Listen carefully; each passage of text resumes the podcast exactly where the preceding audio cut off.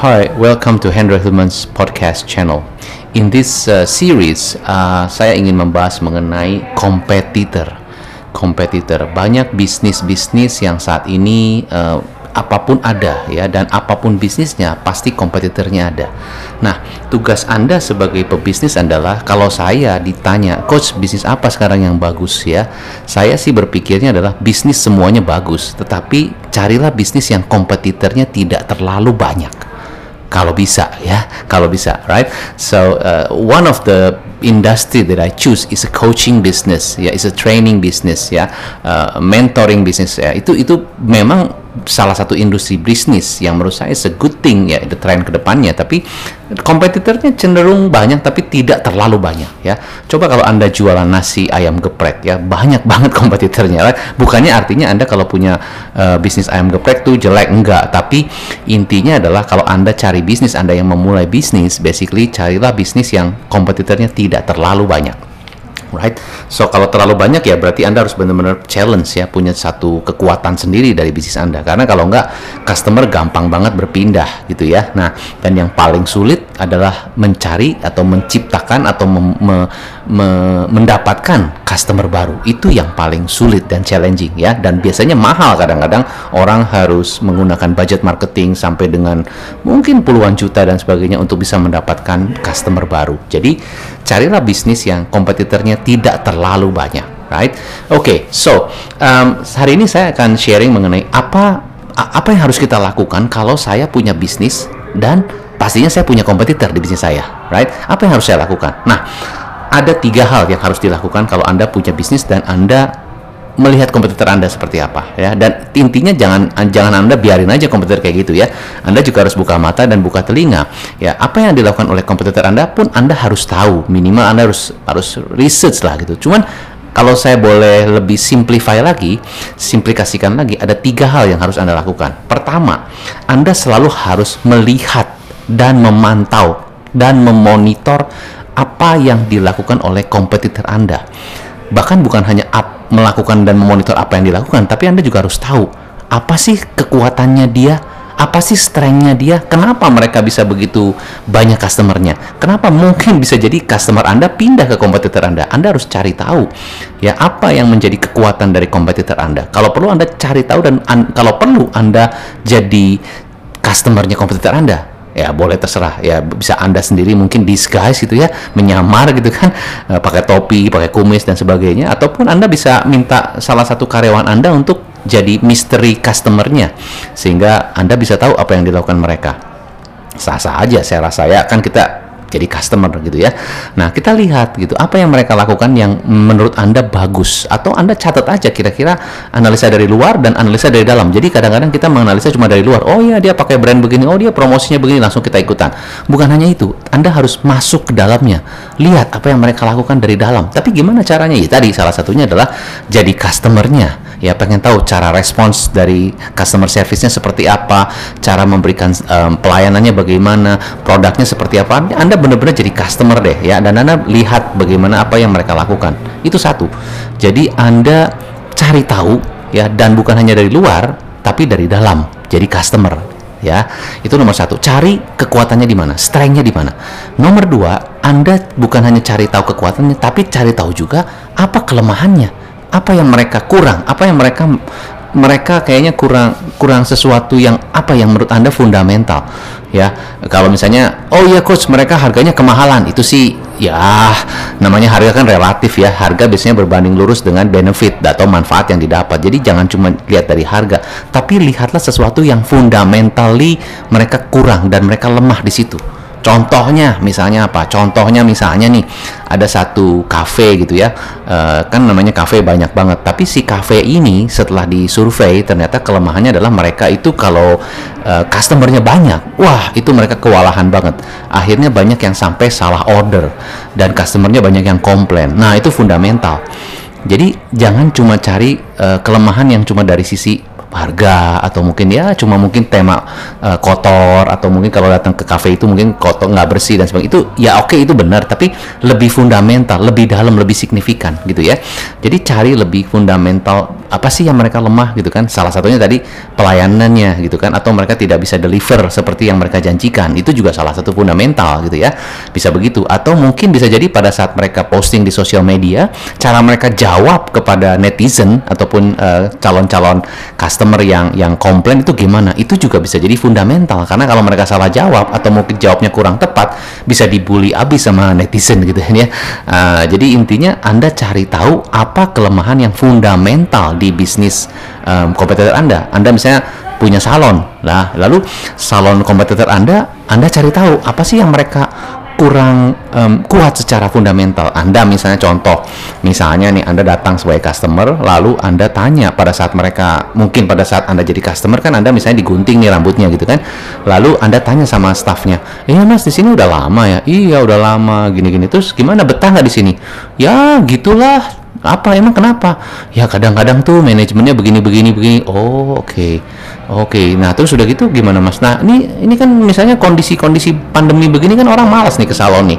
Oh ya? Ya terus gimana ya? Ya makanya pak gini pak. Bapak sebenarnya bisa pak sama saya aja pak. Nggak usah lewat salon. Oh nah itu fundamental jadi dengan Anda jadi customer, Anda tanya-tanya, terus staffnya bilang sendiri bahwa nggak usah ke salon, bisa sendiri sama dia. Nah itu salah satu fundamental kelemahan. Berarti salon ini tidak bisa memanage timnya untuk bisa loyal, ya untuk bisa membela perusahaan dan untuk bisa punya rasa ownership di perusahaan itu, di salon itu. Itu kan kelemahan yang fundamental. Susah itu di, di, di itunya ya. Jadi, nah itu kelemahan. Nah, bagaimana? Nah, itu kalau memangnya itu bisa Anda terapkan di bisnis Anda dan bisa jadi satu kekuatan, itu keren banget gitu kan ya. Nah, tapi itu salah satunya. Jadi Anda bisa cari tahu sampai sedetail itu apa yang mereka lemah secara fundamental. Itu poin kedua.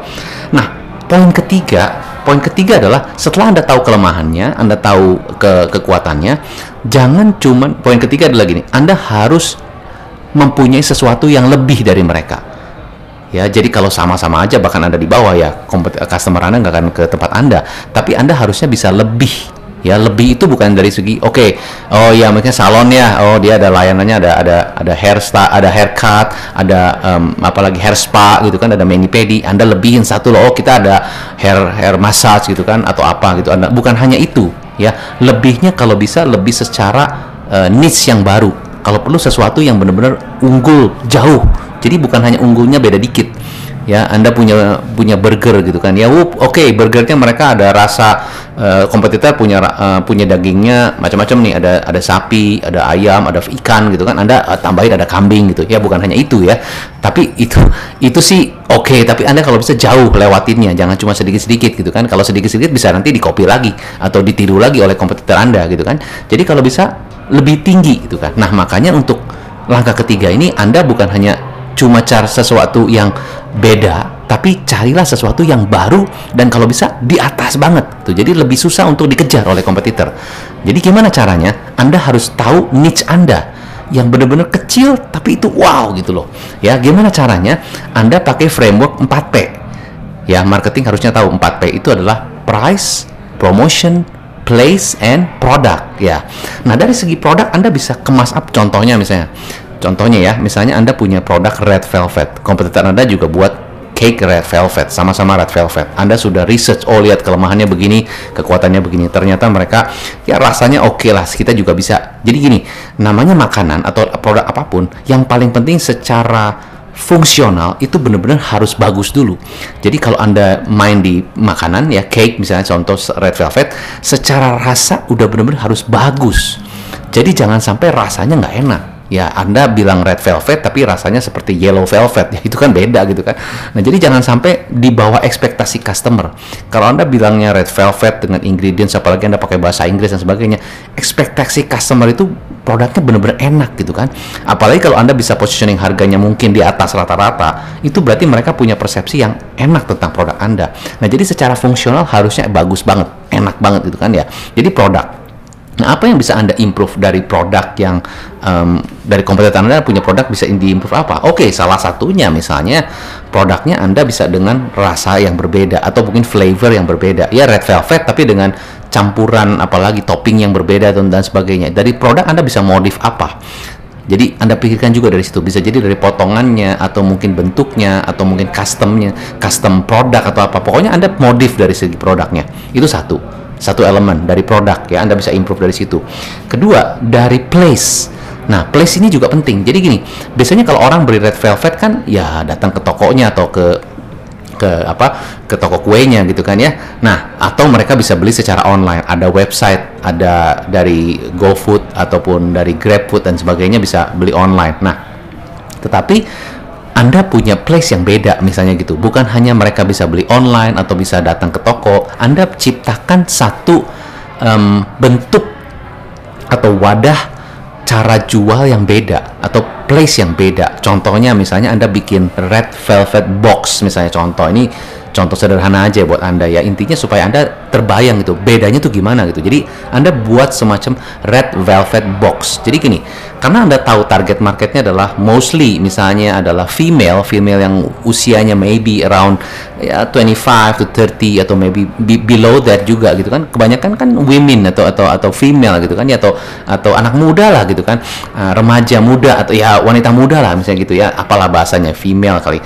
Nah, intinya mereka seneng sesuatu yang bisa uh, mungkin Instagram instagramable, bisa mereka bisa sambil selfie dan sebagainya. Anda ciptakan um, red velvet box. Jadi kayak photo box, gabungan antara photo box dan juga um, container uh, biasanya kalau food stand gitu. Jadi digabungkan dengan itu dan Anda taruh beberapa red velvet box red velvet box ini di beberapa tempat yang memang cukup bagus sehingga orang datang ke sana dan bisa foto-foto jadi uh, mereka bukan hanya beli red velvet, tapi mereka bisa sambil experience thing gitu loh, bisa sambil foto, bisa sambil selfie, bahkan bisa bisa bisa bikin TikTok di sana ya ya it's something different lah. Jadi red velvet box. Jadi kalau anda punya beberapa red velvet box, jadi orang begitu search di di Google gitu, wah ternyata banyak nih rumah saya dekatnya mana, di sini red velvet box di sini. Jadi padahal itu tempatnya anda bisa bisa selling your red velvet, salah satunya di situ ya.